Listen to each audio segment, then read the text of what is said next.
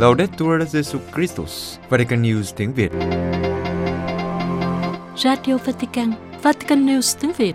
Chương trình phát thanh hàng ngày về các hoạt động của Đức Thánh Cha, tin tức của Tòa Thánh và Giáo hội Hoàn Vũ được phát 7 ngày trên tuần từ Vatican và Roma. Kính mời quý vị nghe chương trình phát thanh hôm nay, thứ Bảy ngày 20 tháng 11, gồm có Trước hết là bản tin Kế đến là chia sẻ lời Chúa. và cuối cùng là gương chứng nhân. Bây giờ kính mời quý vị cùng Xuân Khánh và Văn Cương theo dõi tin tức.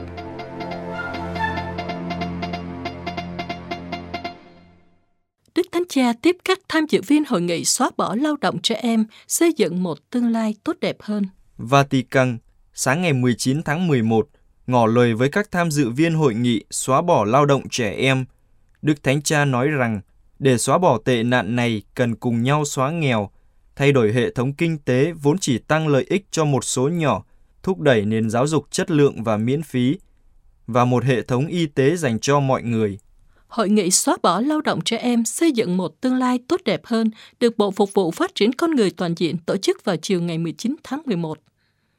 Mở đầu diễn văn, Đức Thánh Cha nhận định tai họa của việc bóc lột sức lao động đối với trẻ em, đề tài hôm nay quý vị cùng nhau suy tư, có tầm quan trọng đặc biệt đối với hiện tại và tương lai của nhân loại chúng ta. Cách chúng ta có tương quan với trẻ em, mức độ chúng ta tôn trọng phẩm giá con người bẩm sinh và các quyền cơ bản của các em, thể hiện chúng ta là loại người lớn nào và chúng ta muốn trở thành người lớn như thế nào và chúng ta muốn xây dựng xã hội nào trái với những công việc nho nhỏ mà các trẻ em có thể giúp trong gia đình trong những khi rảnh rỗi, theo lứa tuổi, giúp các em phát triển và nhận thức về trách nhiệm. Theo Đức Thánh Cha, lao động trẻ em là sự bóc lột trẻ em trong quá trình sản xuất của nền kinh tế toàn cầu hóa vì lợi nhuận và thu nhập của người khác.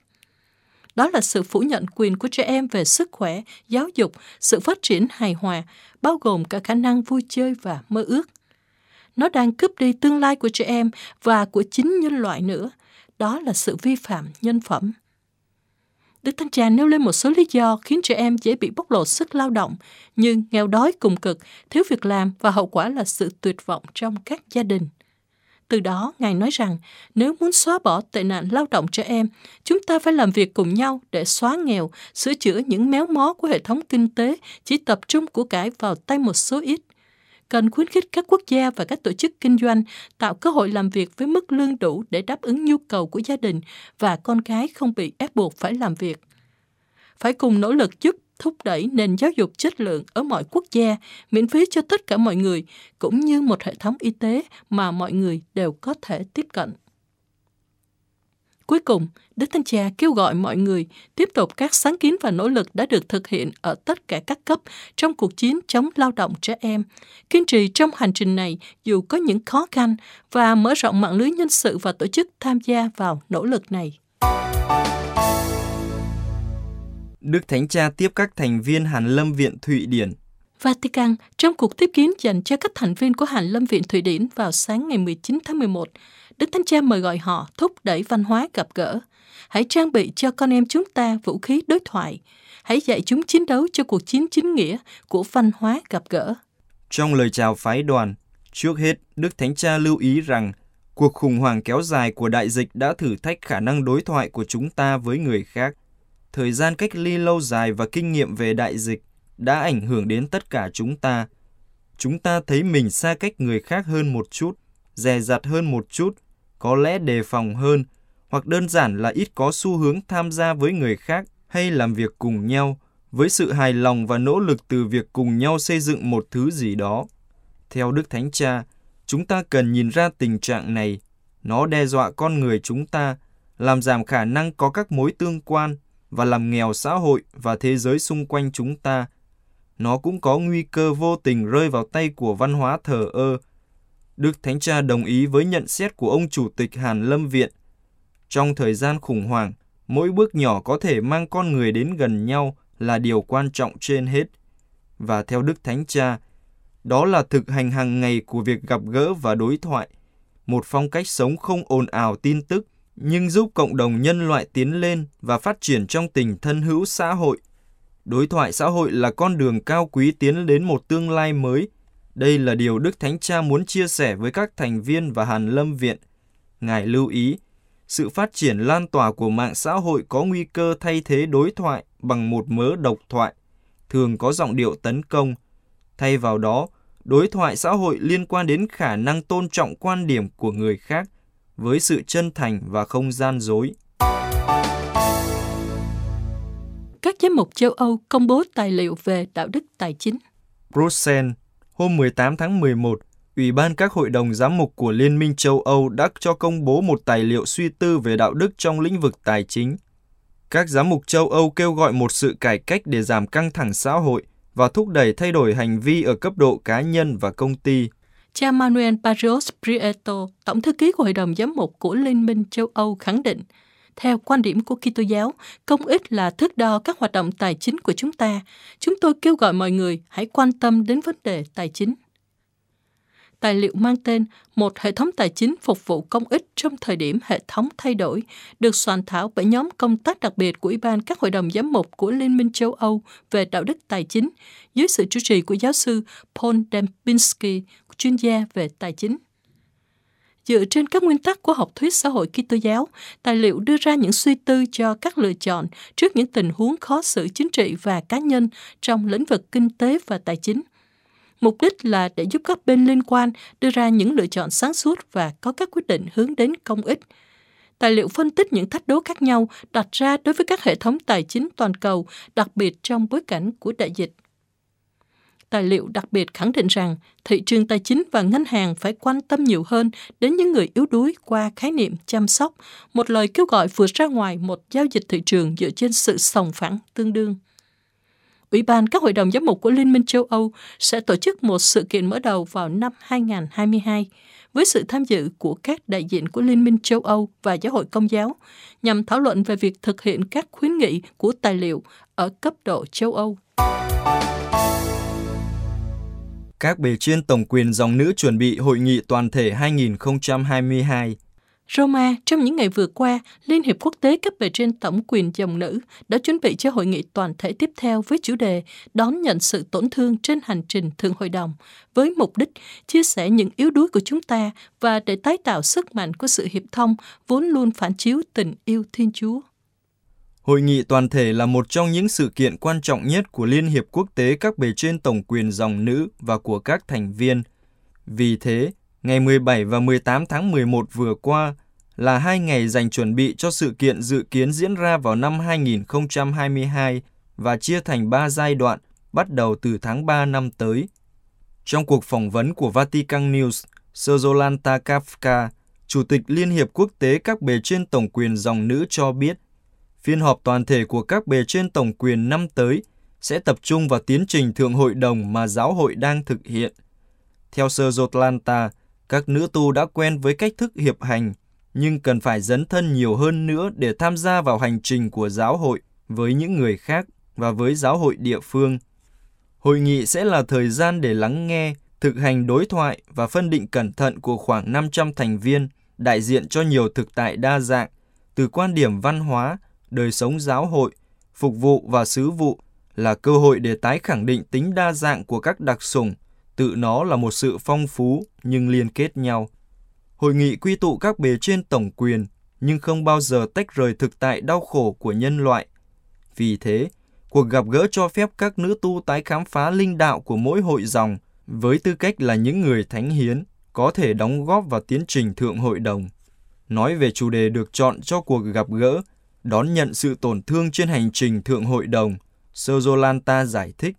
Ý tưởng này sinh từ những lần gặp gỡ và chia sẻ của chúng tôi về những trải nghiệm trong các cộng đoàn trong khi thi hành sứ vụ, đặc biệt trong thời điểm khó khăn hiện nay.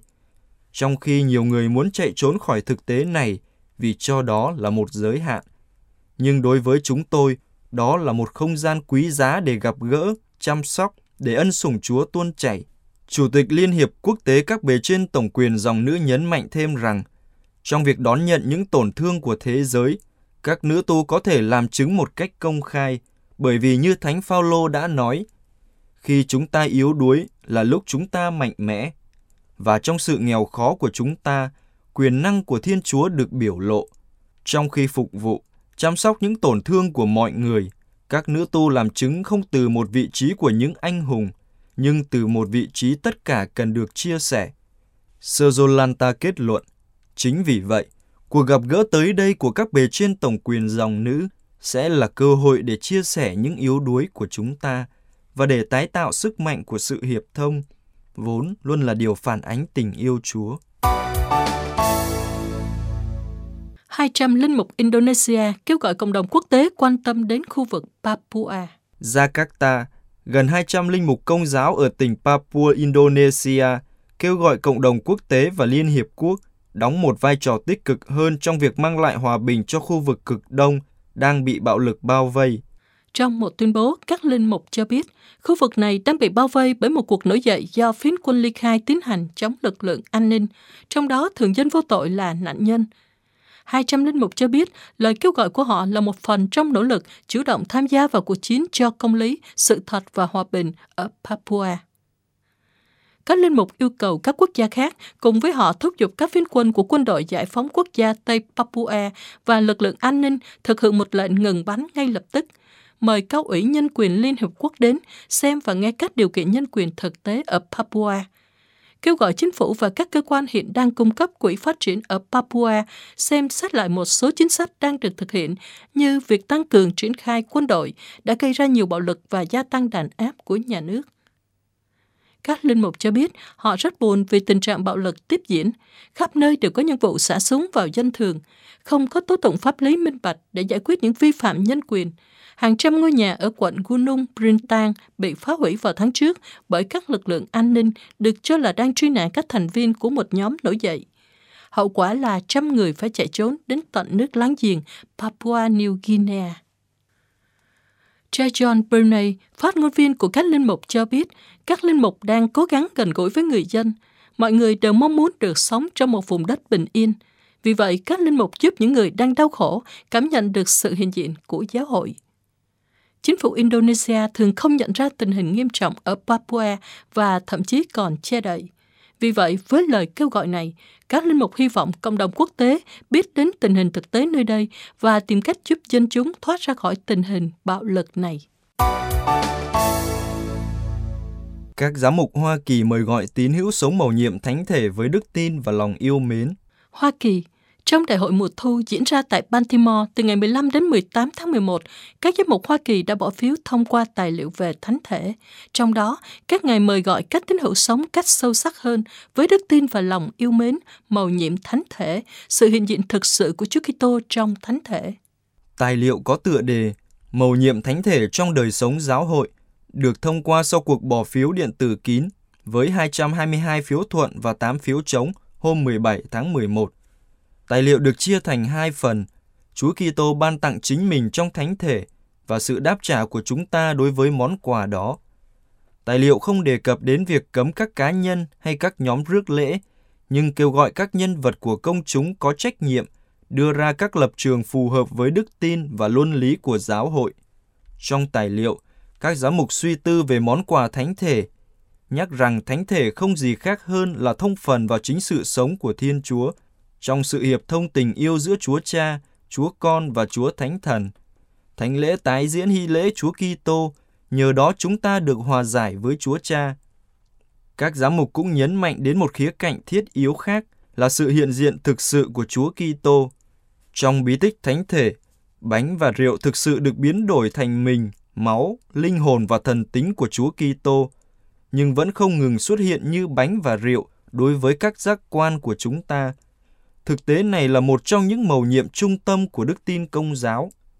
Các giám mục kêu gọi tín hữu thờ lạy Chúa Kitô trong bí tích thánh thể qua việc trầu, rước kiệu và thực hành 40 giờ sùng kính cũng như rước lễ. Tài liệu viết Chúa ở với chúng ta trong mầu nhiệm thánh thể được cử hành trong các giáo xứ và các cơ sở truyền giáo của chúng ta, trong những thánh đường đẹp đẽ và trong những nhà nguyện nghèo nhất của chúng ta. Chúng ta đáp lại quà tặng thánh thể này bằng việc tạ ơn Chúa về những gì Người đã ban cho chúng ta. Lòng biết ơn này được thể hiện rõ nhất khi chúng ta tham gia đầy đủ, có ý thức và tích cực vào việc cử hành phụng vụ. Tài liệu cũng lưu ý rằng, bí tích thánh thể cũng liên quan đến sự biến đổi của chúng ta trong Chúa Kitô. Nó tác động đến mọi khía cạnh của đời sống Kitô hữu của chúng ta, bao gồm cả cuộc sống công khai của chúng ta. Đón nhận thánh thể, chúng ta được tràn đầy tình yêu và mở rộng cho những người xung quanh chúng ta, đặc biệt là đối với những người nghèo và người dễ bị tổn thương nhất. Sự hoán cải là một khía cạnh quan trọng khác, vì lãnh nhận bí tích thánh thể trong tình trạng tội trọng có thể gây hại cho chúng ta. Khi người công giáo ở trong tình trạng tội trọng, chúng ta phải tìm đến bí tích hòa giải và lãnh ơn tha tội trước khi lãnh nhận bí tích thánh thể. Các giám mục lặp lại một phần tài liệu năm 2006 về bí tích thánh thể, trong đó kêu gọi những người công giáo công khai chối bỏ các giáo lý đã được giáo hội xác định hoặc cố ý và cố chấp từ chối giáo huấn của giáo hội về các vấn đề luân lý, không rước lễ. Các ngài cũng lưu ý rằng việc rước lễ trong hoàn cảnh như vậy cũng có thể làm gương xấu cho người khác. Quý vị vừa theo dõi bản tin ngày 20 tháng 11 của Vatican News tiếng Việt.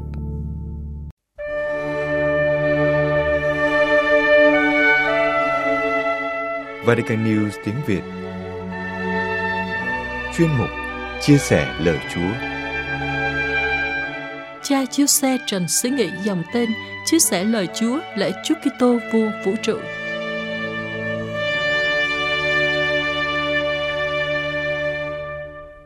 Quý ông bà và anh chị em rất thân mến, hôm nay chúng ta cùng với toàn thể giáo hội lòng trọng mừng lễ Đức Giêsu Kitô, vua vũ trụ. Khi được gợi nhắc đến hình ảnh một vị vua, có lẽ trong tâm trí của mỗi người chúng ta có thể có nhiều hình ảnh được gợi lên. Có thể đó là hình ảnh một vị vua luôn quan tâm đến thần dân của mình. Ngài cai quản một cách công bằng, luôn chăm sóc cho dân và cũng phát lo phát triển đất nước. Cũng có thể trong tâm trí chúng ta lại gợi lên hình ảnh một vị vua cai trị bằng quyền lực. Thống trị dân để bảo vệ ngai vàng của mình và có một lối sống hưởng thụ chẳng quan tâm gì đến dân chúng đang đói khổ như thế nào. Vậy Đức Giêsu Kitô là vua và vua như thế nào? Trong bài tin mừng hôm nay, khi philato hỏi Đức Giêsu, vậy ông là vua sao? Đức Giêsu đã không nói về ngai vàng của mình, cũng không nói về địa vị làm vua của mình. Đức Giêsu cũng không cố gắng chứng minh cho người khác thấy địa vị làm vua của mình là như thế nào. Nhưng Đức Giêsu đã trả lời, chính Ngài nói rằng tôi là vua. Tôi sinh ra và đã đến thế gian nhằm mục đích này làm chứng cho sự thật. Đức Giêsu đã nói về sứ mạng của mình, đó là sứ mạng làm chứng cho sự thật. Suốt cả hành trình thực thi sứ mạng được Chúa Cha trao phó, thì Đức Giêsu luôn quan tâm đến tình trạng đói khát, thiếu thốn của dân chúng. Ngài đi rao giảng tin mừng của Thiên Chúa để dân chúng có thể cảm nghiệm được Thiên Chúa đích thực trong cuộc đời của họ. Ngài nuôi sống dân, cho dân có được bánh ăn no nê khi thấy dân chúng đói mệt. Ngài chữa lành, giải thoát cho nhiều người khỏi sự trói buộc của bệnh tật và sự dữ. Ngài mời gọi dân chúng hướng về Thiên Chúa đích thực và sự sống đích thực mà Thiên Chúa muốn trao cho họ. Đó chính là cách Đức Giêsu làm vua. Ngài làm vua trong chính sứ mạng của mình. Ngày hôm nay, Đức Giêsu Kitô vẫn mãi là vua của nhân loại.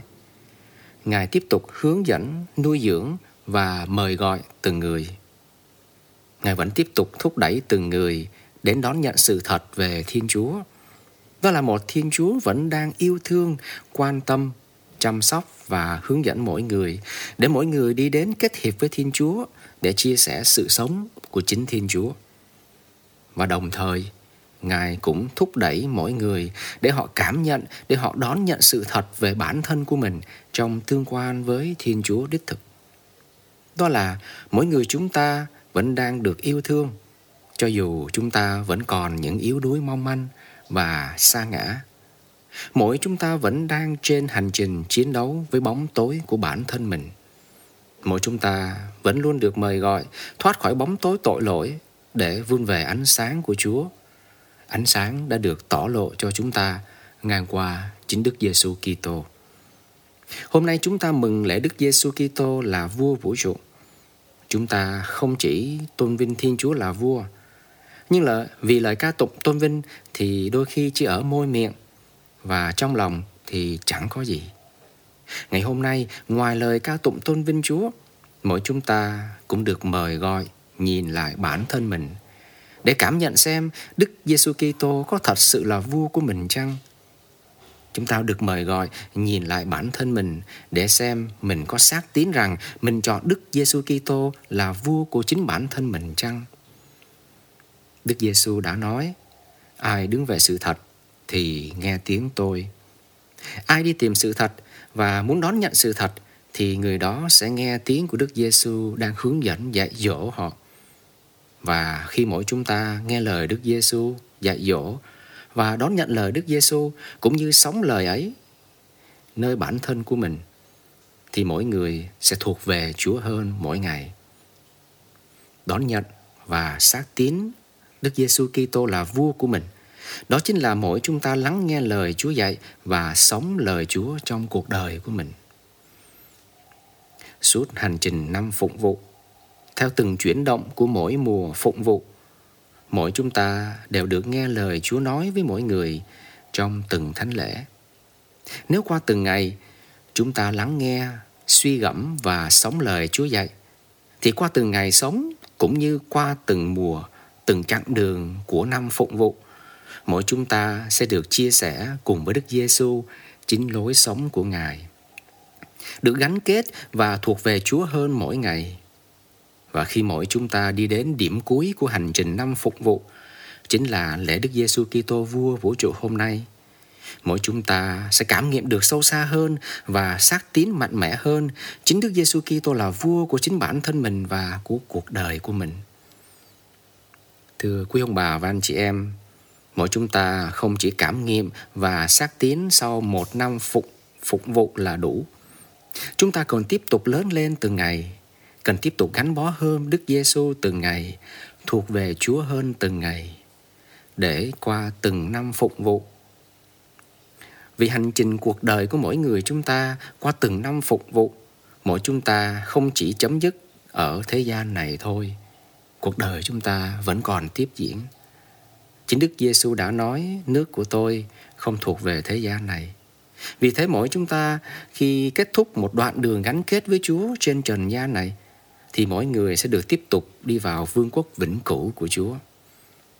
Chúng ta cùng hiệp ý cầu nguyện cho nhau trong ngày lễ mừng Đức Giêsu Kitô, vua vũ trụ hôm nay. Chúng ta cùng nhau tiếp tục suy ngẫm và về lời dạy dỗ và lối sống của Đức Giêsu.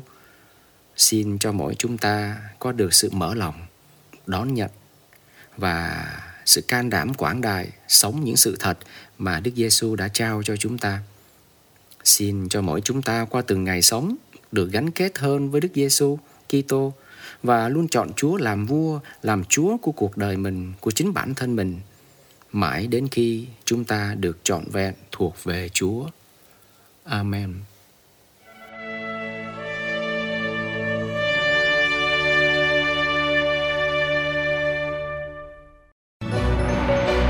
Vatican News tiếng Việt Chuyên mục gương chứng nhân. Bà Kathleen Abrams, người chăm sóc các ngôi mộ ở Nghĩa Trang. Trong những tháng vừa qua, trên mạng xã hội, bà Kathleen Abrams được biết đến với tên Manis Bissimum trên TikTok đã lan truyền nhanh chóng. Video của bà không phải là những bài hát, những câu chuyện kỳ dị hoặc những hoạt động nhằm thu hút người theo dõi, nhưng là một công việc đơn sơ vẫn được mọi người quan tâm và chia sẻ cho người khác, đặc biệt những người có lòng yêu mến các linh hồn, những người quan tâm đến những ai đã ra đi trước. Nội dung video của bà Abram đơn giản là việc lau chùi dọn dẹp các phần mộ cho người qua đời ở các nghĩa trang, cùng kết hợp lời kể về tiểu sử của họ. Bà cho biết, bà bắt đầu chia sẻ sở thích dọn dẹp các ngôi mộ và kể tiểu sử của các người đã khuất vào tháng 5 năm 2021. Và từ đó, bà Kaislin Abram với cái tên Manis Bissimum trên TikTok đã lan truyền nhanh chóng trên mạng xã hội. những chia sẻ của bà đã đạt được hơn 1,6 triệu người theo dõi.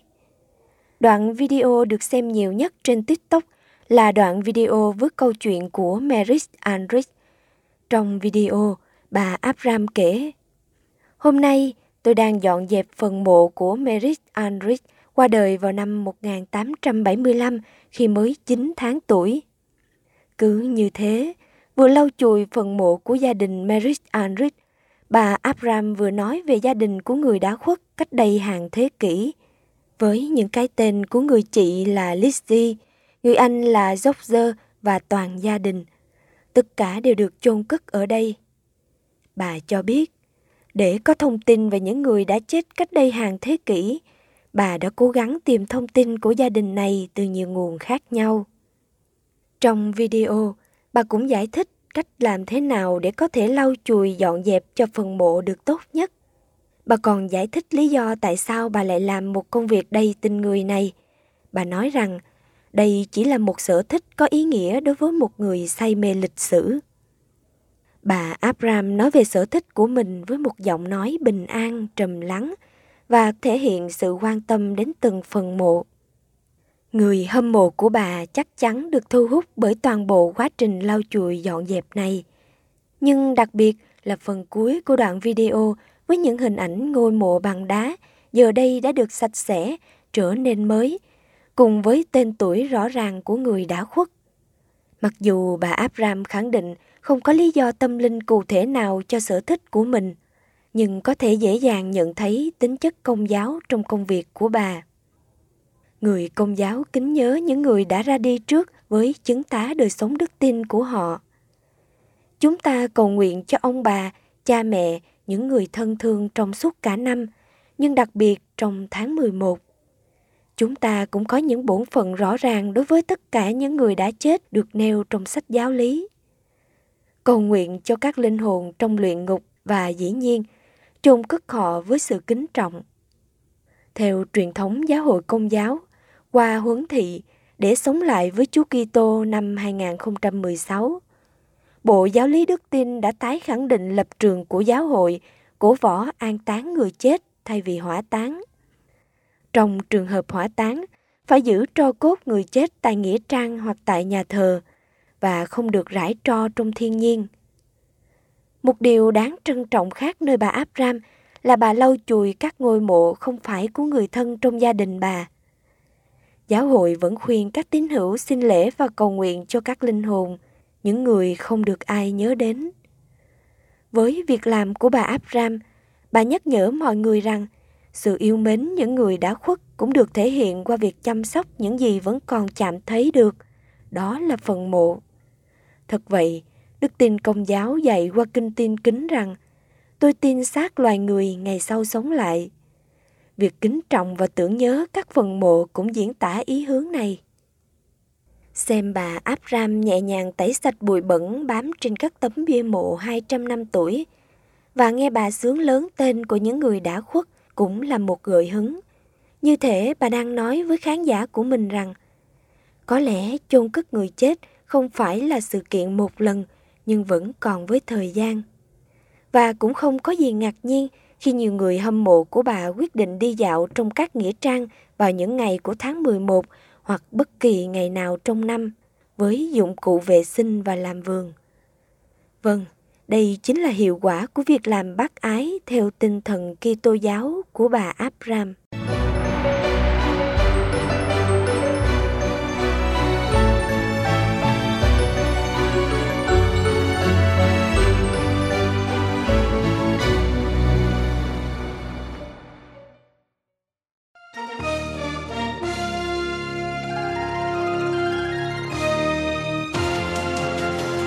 Cảm ơn quý vị đã chú ý lắng nghe chương trình Radio Vatican của Vatican News tiếng Việt. Xin Thiên Chúa chúc lành cho quý vị và toàn gia quyến. Laudetur Jesu Christus, ngợi khen Chúa Giêsu Kitô.